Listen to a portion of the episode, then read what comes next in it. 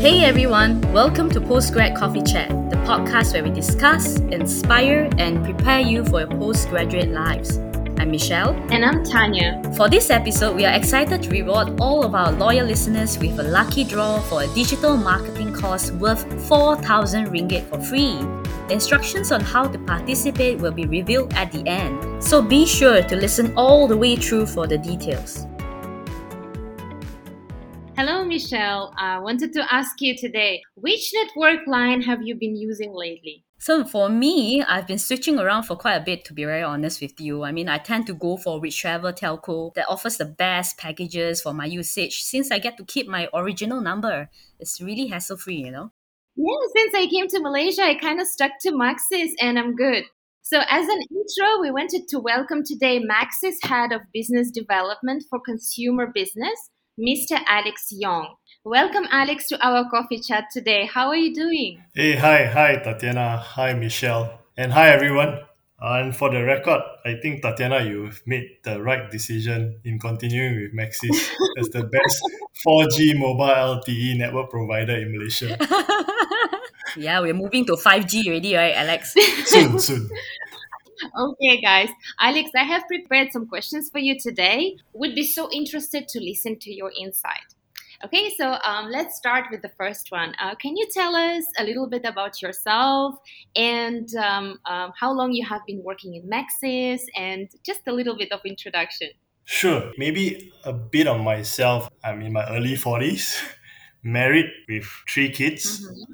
My eldest is turning 16 next month, while my youngest turns 11 next week. On the 11th of November, 11 11. Oh, wow. Wow. And he turns 11. And she wow. turns 11. Correct.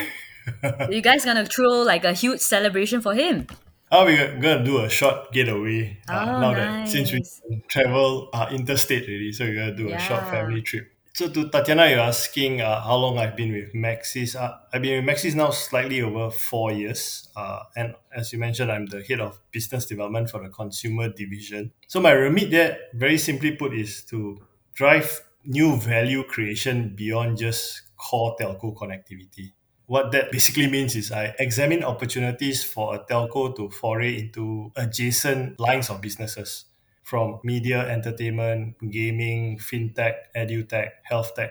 And I guess maybe one interesting piece about me is that, uh, interestingly, I, I majored in graphic design, but I found my passion and calling in marketing and business development.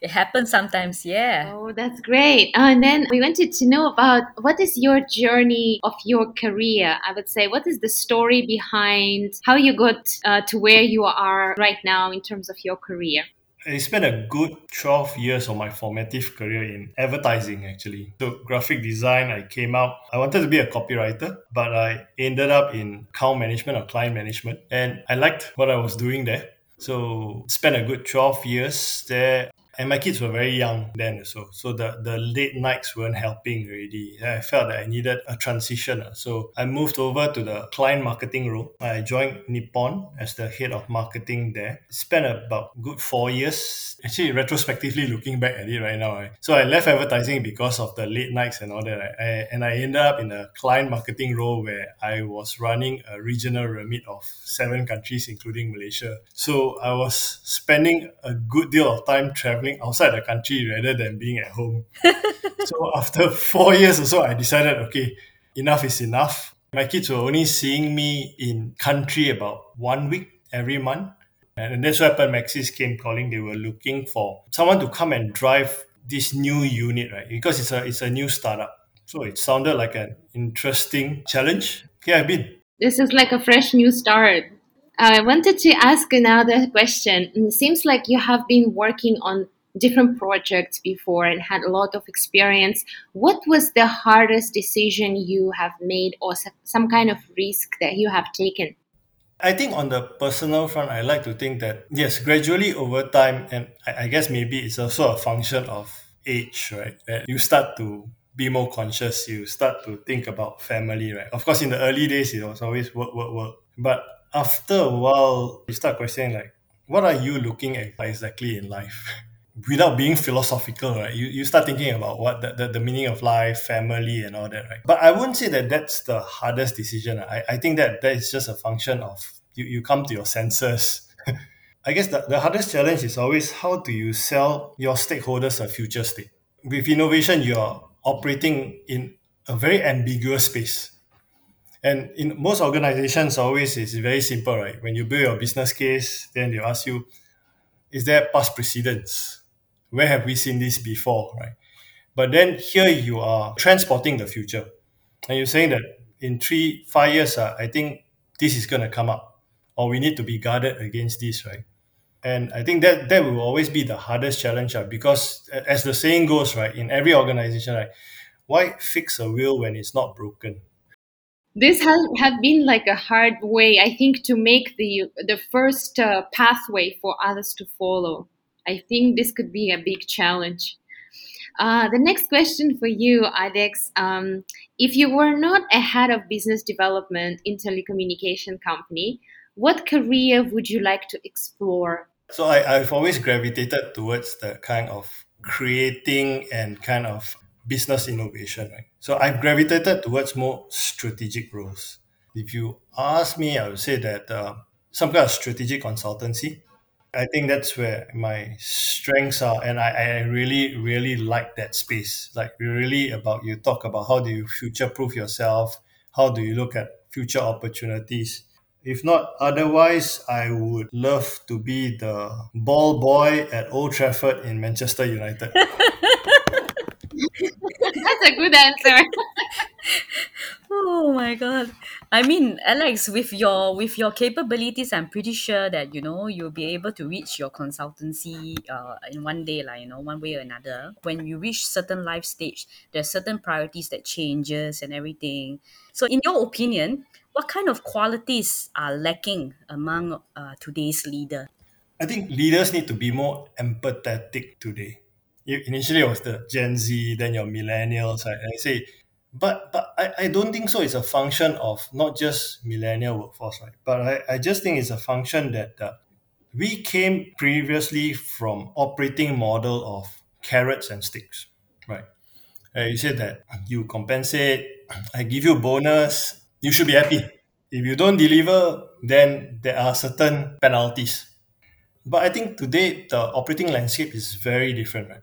that today you, you got a very conscious, a very awakened workforce where there is actually the intrinsic motivation can be a very strong incentive, even beyond rewards, ownership, giving just that autonomy, that ownership, right? And that's where I feel that the empathetic leader needs to come in, right? That I think leaders today don't spend enough time trying to understand their team and their stakeholders. Uh, where I feel that if uh, you one that actually spends time examining there and learning and understanding who your colleague is, and by who your colleague is, is that there, there are a few ways you can look at it other than just understanding their family background and all that, right? But it's also understanding how their behavior traits, their leadership traits, how do they respond to that, and tailoring your leadership style to your team rather than command and control type. I'm the boss because you are my team. You report in to me. I'm in charge of your year end performance appraisal, so you need to listen to me. I don't think so. It, it works that way anymore. lah if you ask me, I think that that is for me the single most important of uh, to differentiate what a leader needs to be today. Mm, totally agree with you in terms of having empathetic in leaders. So you were also saying that you actually benefited quite a bit from your MBA program. So we wanted to understand how has taking this MBA contributed to your personal growth. I think for most of us, typically we start our careers in what I call a very siloed or specialized function. And as we progress upwards, we start seeing and learning about the wider organization and the different functions at play, right? Of course, as a function of that, our repertoire of tools start to expand. We pick up tools like SWOT, PESTEL, Porter's 5, risk-based analysis, and all that, right? I, I think for me, throughout this journey and accumulation of tools, right, but what is missing is one still does not see the bigger picture of how everything is interrelated you just see it as part and parcel of completing the task at hand. Or as an expectation that needs to be met, right? But eventually we end up in a leadership role where the bigger picture matters because you are now tasked to guide the fundamental steering of the organization. Right? And this is where I feel that MBA makes the difference. Right? So right now we are going through managing organizational health. We talk about performance management and measurement. With an MBA, you truly understand the significance of absolutely getting your performance management framework and measurement framework absolutely right. From strategy to its actual implementation, you need to take its time, you need to really think through and all that, right? As opposed to it just being deployed as a simple tool for monitoring. That's where I feel that that's the difference that the MBA has contributed. That you now get that bigger picture. That you you see how everything comes together it's not that you're not aware of all these tools, right? But the deeper understanding of that there is a reason why this tool was designed as such. It's not because your boss tell you that you have to run a SWOT or a PESTEL so I think that's the difference for me like, in terms of personal growth. Having the tool is one thing. Knowing and understanding kind of impact it will have on the company is another thing as well. So yeah, that's that's very important. So uh, we also wanted to understand, you know, what are your success habits? Do you have like any special habits that makes you who you are today that you can share with your audience? Or some tips maybe you can share? For me, I think the first and foremost is one thing I've learned in my career is this runs against popular Asian culture is that really never fear to voice your opinions. So that there is really no regrets. That's our culture. That's my culture. Yeah, yeah. Because rather than you keep it pent up, what harm can it do to you? Just speak your mind. And it doesn't mean that it gives you the right to put people down or, or be rude, right? But you're just voicing your opinion. And to the audience, is I'm not here to rock the boat, right? But I've just got a differing view. And then we can debate from there. And I find that you go home, you sleep more comfortably, you're an open book to a certain degree because then your audience also knows that this person is authentic as well. There, there is no hidden agendas, right? So actually in, in Maxis, we've got a training program, a cultural program, right? That one of the tenets of it is to turn every complaint into a request. And if you think about it, right, the simplicity of it, right, that actually underlying every complaint, right, is a request. But it's only that then it ends up coming across as a complaint. And when, when you think about it, a lot of times, right, let's say I've got something that I wanted to say to Michelle, but I didn't voice it out. I end up complaining, but I end up complaining to Tatiana. Does it solve my issue? No, it doesn't. right. When all I could have just gone to is like, Michelle, I've got a request what's the worst that could happen? Michelle could just say that I disagree. No, but you have your answer, right? So that's that's one. That I guess another one would be as you climb, your real value in an organization is in asking the right questions. You need to learn to operate above the operational level, right? To don't get caught up with the execution. A lot of times, a lot of people move into manager roles, right? But they're still operating with the mindset of an executive. Then you feel very tired. You feel burnout.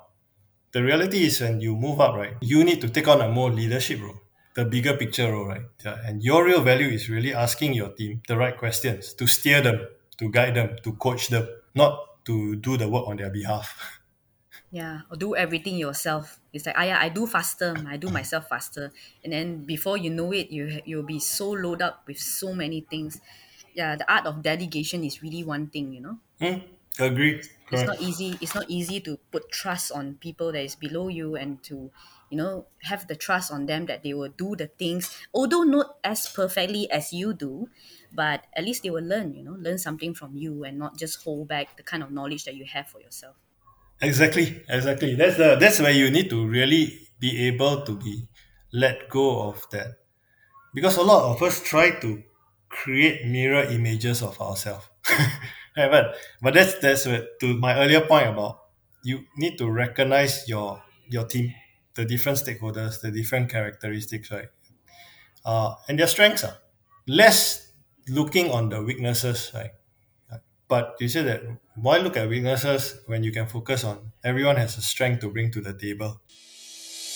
All right, Alex, thank you so much for your time. And that's all for today's episode of Postgrad Coffee Chat. Thank you, Alex, so much. Most welcome. Thank you for having me. And as promised, we have a special lucky draw just for you. Just comment digital marketing in the comment section of our social media post and be on your way to win a digital marketing course worth 4,000 ringgit.